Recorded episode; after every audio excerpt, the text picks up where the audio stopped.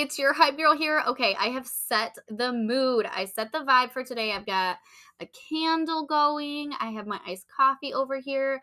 I believe in, you know, transferring energy through my voice, right? So I set the vibe here so that no matter what's going on in your world, what kind of chaos is going on around you, I hope that you feel this vibe. I hope it transfers in little ways to you through my voice. So it's not just for me, it's for you too. But all right, let's get into it. If you struggle with anxiety, then you are going to get so much value out of this episode. I finished the book Untangle Your Anxiety.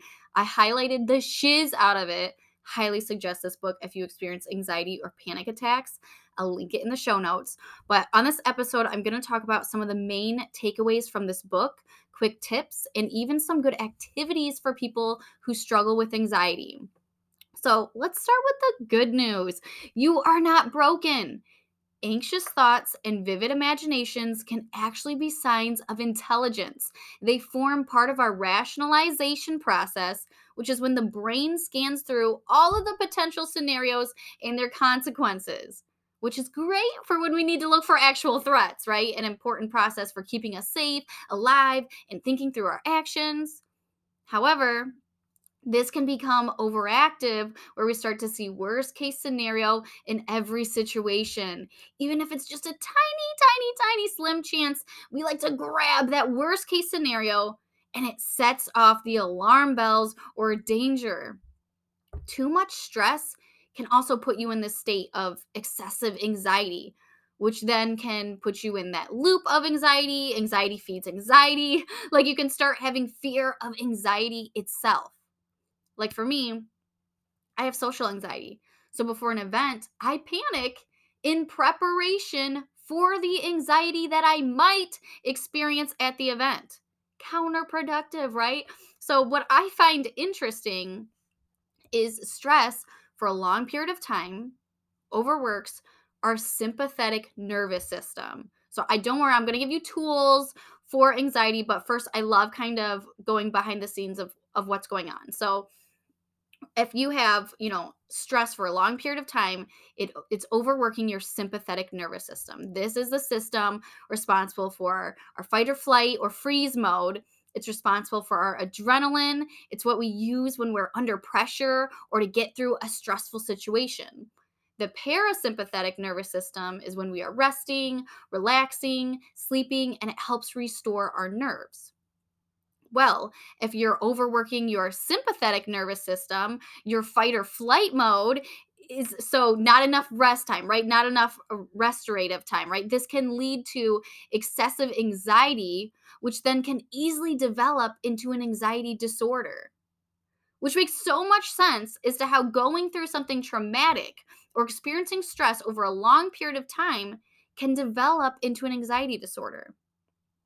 In the book, they use this example of a stress jug. So imagine you have this jug, and anytime you experience stress, it gets poured into the jug. This can be everyday stressors or chronic illness or unprocessed stress like grief, trauma. When this jug gets too full, so when our sympathetic nervous system gets overused, our body sends us warning signals to stop. Our body is telling us, danger, danger, I don't want to take on any more stress. Your brain interprets this jug overflowing as danger itself. And that's when we can get caught in that anxiety loop. I'm bringing this up because it can be important to know what goes on behind the scenes in our brains when this is happening. I think understanding it can help calm the fear around anxiety itself. Because a lot of times, people who experience anxiety end up getting anxiety over the anxiety, right? And to have that awareness of how much we are like in a stressful state, how much stress is currently in our lives. And while we can't control every stressor, we can try to minimize the stressors in our life or cut some things off the to do list if you need to, or make sure we are slowing down and making time for rest, making rest a priority in this hustle culture, fast paced world. No wonder why so many of us experience anxiety. We are taught productivity is connected to worthiness, rest is lazy, busy is a badge. We need to change our beliefs around rest, recovery, slowing down, and normalize that for yourself and for your body. Normalize rest. So, excessive anxiety or disordered anxiety is when a threat response misfires at times we don't want it to. Right? This is this can come from being unintentionally conditioned to right? You also may experience the feeling of being on edge or hyper alert, or maybe you are jumpy. This is the cortisol, the stress hormone that keeps you in a half threat mode. You might be going about your day, but you are still on high alert. You can't relax because you are constantly on alert for a possible threat. I think this is good to know. If you're like me, I like to understand what is going on behind the scenes. It makes anxiety itself less scary. And again, hello, stress hormones are playing a huge role in this. So now that we have a little understanding of what's going on behind the scenes, what are some actionable steps we can take for anxiety?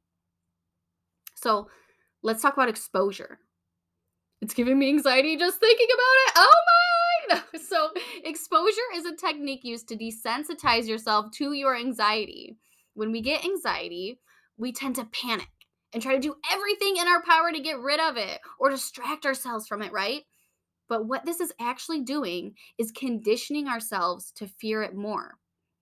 Our brain is saying there's a threat which if there is really a threat, then obviously do what you need to do, girl. But if you know that there's not an actual severe threat, you're not actually going to die. I know our brains can trick us and we might feel like it, but when we react to the threat signal, right, we stop what we were originally doing, pace around, grab a drink, run away from the situation, whatever it might be.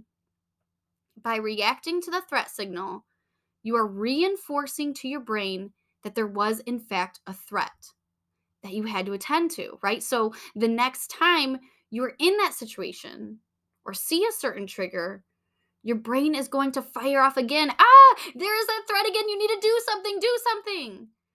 And that's where we get stuck in that cycle of anxiety. We keep telling our brain that there is something to react to. We validate that danger signal and reinforce it. So here's where it gets tricky, right? You have to do the thing. So with exposure, you can go in increments or baby steps or ease yourself in, which is what I prefer, or you can go all in. So say you have a fear of elevators. This is just an example. I'm a visual learner, so I wanted something you could imagine in your mind. But you could start by sitting outside of an elevator, right? And getting comfortable with sitting there hearing the elevator noises, the people going on and off the elevator, hearing it go up and down and ding when it gets to your level, right? I know you know what sounds I'm talking about, right? There's so many different triggers that that can be there. Practice showing your body that it is safe there. And it doesn't need to be sending you alarm signals. Then you can ease into going up one level right? Like going onto the elevator and taking a level up, right? And so on and so on.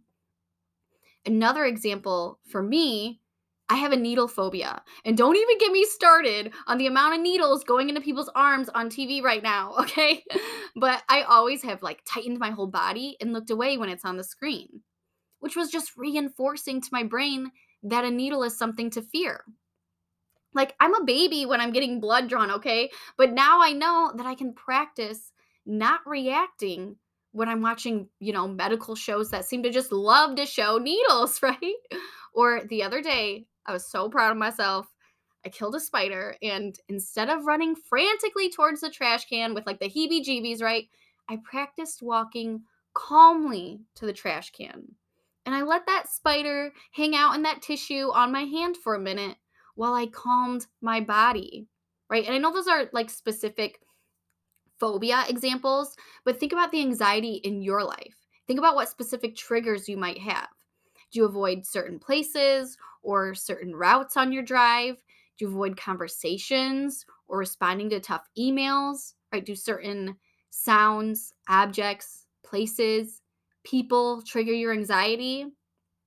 I know there's also lingering anxiety. Like for me, I know I'm generally always anxious or hyper alert. There there isn't always a trigger, But by working on exposure to some of your triggers, right, the things that you know are triggering you, and really feeling the transformation that exposure can have, and feeling that anxiety go down, which takes practice, right? It might still be there, but being aware that it's going down can really help take away the helplessness that you may be experiencing with anxiety and can really help you start to feel more in control and empowered with your anxiety. Like, I avoided working on my anxiety for so long because I thought there was no way in hell anything was going to help it. But through exposure, I've been able to see the little ways that we can actually recondition our brains. And yeah, there may still be a shiz ton of work ahead, but you get to take the power back. And that opens up more possibilities in your world than when you can start to see things with less and less anxiety. Another side tip that I want to state they talked about this in the book, but calling your panic attacks adrenaline rushes because you are not under attack. You are having an adrenaline rush. And your body will do what it's made to do to bring you back to homeostasis, and your adrenaline will run out. It feels scary, but that doesn't mean we have to be scared of it. But I loved that because it takes the attack out of it. It's calling it out for what it actually is, which is an adrenaline rush. And you can Google what happens to your body when it's releasing adrenaline, right? It's a lot of those symptoms of like the racing heart, sweating, etc. But knowing that your body is having a normal response to adrenaline can help take the fear of those symptoms away. I'm huge on empowerment. Knowledge is power. Know what's going on behind the scenes with your body so that you know how to better work with it. All right, some other tips. Rate your anxiety. These are these are all these tips are from the book. It's really cool. It's a great book. Rate your anxiety. When you are experiencing anxiety, rate it from 0 to 10 the intensity of your anxiety when you're working on your anxiety, it's really important to not be self critical. You have to give yourself extra love and patience. And rating your anxiety can really help you see your improvements. So instead of like being upset at yourself for experiencing anxiety again and again, you may be able to say, well, wow, my anxiety is usually around a nine when I take my child to public places, but now it's more of a seven. That's improvement right? Give yourself positive reinforcement. The journey isn't going to be perfect or linear. I say this all the time. Healing is not linear. Personal development is not linear. The reasons I repeat this is because I see so many people beat themselves up over not healing fast enough or moving forward fast enough or for having setbacks. And getting upset at yourself only feeds into the loop of anxiety or discouragement. Be your own best friend. Stop beating yourself up for not being a perfect Barbie robot. If Barbie was a real human, she wouldn't be able to stand. I don't remember where I heard that, and I, I think it's true. I feel like it's true, but I, I think it was a really interesting um, information. But give yourself grace on whatever journey you are on because you're not a perfect human. It's just, it's not possible. Release that need. Okay, so we have exposure therapy.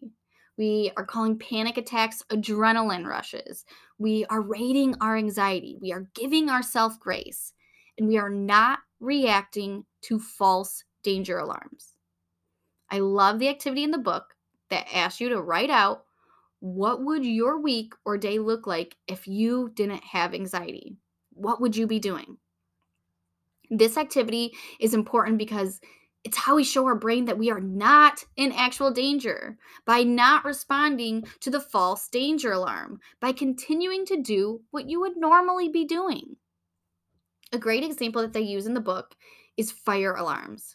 Say you're at your workplace and they notify you that they are testing the fire alarms at a certain time, right? That you don't need to do anything. They're just going around to make sure they're working, right? You know the drill. So when the alarm goes off, you know it's a false alarm do you stop everything that you're doing and run outside? No, because you know it's a false alarm. So you continue to do your job because there's no actual threat. You just continue doing what you were already doing. So think of your brain like an internal alarm system. If you have a hyperactive alarm, know that you don't need to respond to every signal. Be aware of the false alarms and you can turn them off by doing nothing about them, right? By being in the present moment, by going about your day as normal. And it won't always be comfortable, but it's how you begin to show your brain that it doesn't need to continue sending off alarm bells. This was so eye opening to me because I was always responding to my alarm.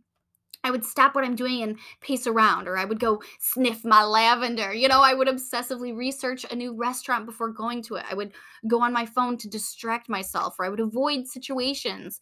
And I wondered why I do so much personal development work and so much internal work, yet my anxiety seemed to only get worse because I was reinforcing it. Even obsessively checking in on your anxiety reinforces it. If I don't have anxiety about something, I am finding something to have anxiety about, right? All these ways that we think we are coping is actually reinforcing it. It's crazy. It's very eye opening for me. I hope it's helpful to you. I already started implementing these tools and it's scary to implement, but it's powerful. And you get to see patterns beginning to break before your eyes instead of them continually being reinforced. So, your homework for today is to write what would an average day look like if you didn't have anxiety? And write what your week would look like too. So, what would you be doing? Take the avoidance behaviors away, the reactions to your false alarms. What does that look like? Really get in there and get detailed. I bet you will find more possibilities, maybe more adventures. You might even begin to see areas where you're holding yourself back or the people you love back, right? Because a lot of times we push our anxieties onto the people we love without realizing it. All right, I have to state this. Whenever we talk about anything trauma related, and anxiety can sure as heck come from trauma, I am a crisis and suicide first first aid certified, but I am not a therapist. I'm an imperfect human with an imperfect podcast, and I'm sharing the cool tools I find with you. Inner healing, personal development can be triggering depending on your circumstances. Sometimes things can become more painful before they get better. Sometimes we have to open up old wounds so we can properly heal them.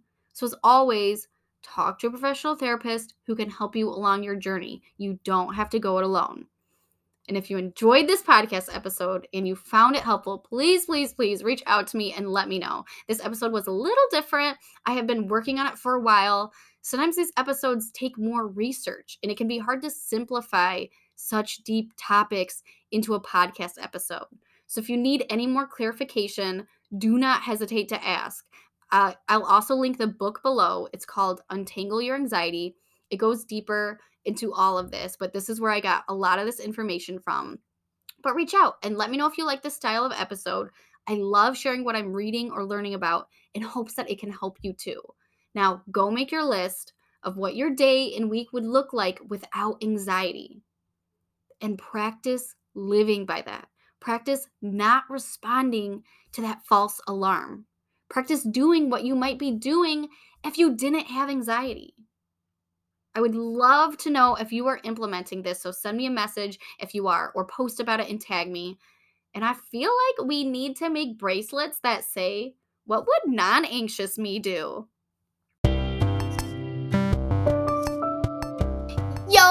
Oh, okay, I forgot. I thought I was gonna be so cool and like end off the episode with this cool just last sentence, you know, go out with a bang. No, you know, I forgot. I forgot to talk to you about the 24 days of mindset deck. It is out now. I will link it below. So if you enjoy doing mindset exercises, kind of like the ones we talked about here in this episode, then you will love this deck. It is also great for the holiday season, great stocking stuffer, great for you know, anyone in your life who might be struggling right now, struggling with mental health or even seasonal depression, um, anyone who's really into personal development and diving deeper into their mindset. So you can get that now. It's available while supplies last. They have been going um, pretty fast this holiday season, but I will be buying more supplies soon. So be sure to check it out. The link is in the bio. And as always, thank you so much for being here.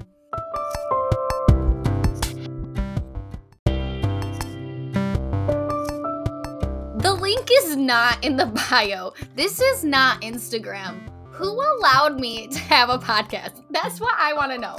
Who allowed this? The link is in the show notes, or you can go to my Instagram at mindset.gym, where that will be in the bio. Thank you for being here.